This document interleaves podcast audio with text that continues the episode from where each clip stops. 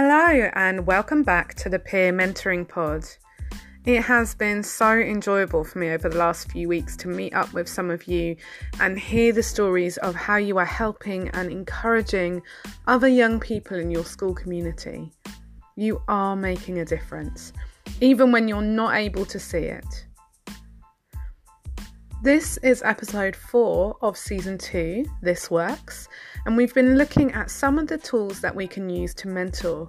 And so today, I want to introduce you to powerful pauses.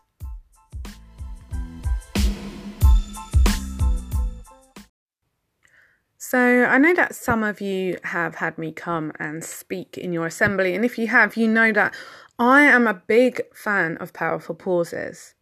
I tend to speak as if I was giving a spoken word, and so the parts that I want to stress, I often pause before or after. It gives people a moment to catch up, to reflect, to allow the words or the phrase or the thought to settle, to transform, to make a change. Powerful pauses can be used in mentoring too. And I so often forget this. I rush in with questions and advice and solutions, and I forget how powerful a pause is. So today I want to tell you three stories that awoke me to the power of the pause. The first story is actually really recent and really personal. This morning, I was in a conversation with someone, and the other person said to me, So tell me, what does success look like to you? And then she paused, and rather unlike me, there was silence. And instead of rushing in with reframing it or repeating the question, she just held that space. She waited, but not passively or, or with boredom, but with intention. Eventually, and I actually had to stop moving for my brain to get to this point. But eventually, I was able to give an answer. And it was definitely not what I was expecting as the answer, and definitely not what I would have given had she kept repeating or, or pushing for an answer. And yet, her waiting unlocked a thought pattern in my mind that we then explored. A powerful pause gave way to a moment of transformation. The second story is with a young person I mentored. She was quite a chatty girl, and we tended to have rather informal conversations surrounding general well-being and life. But this one time, the conversation took a turn and became deeper. And then suddenly, as she spoke, the tears came.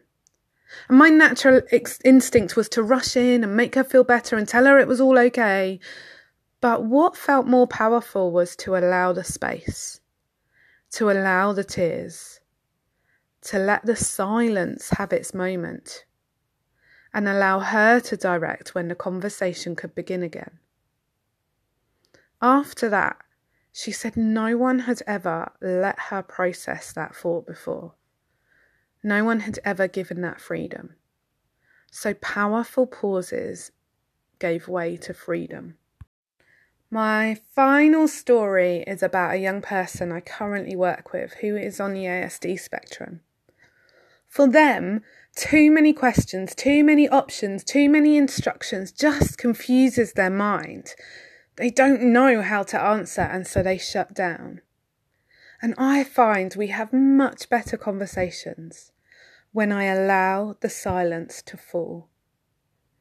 And so, there, powerful pauses unlock this young person.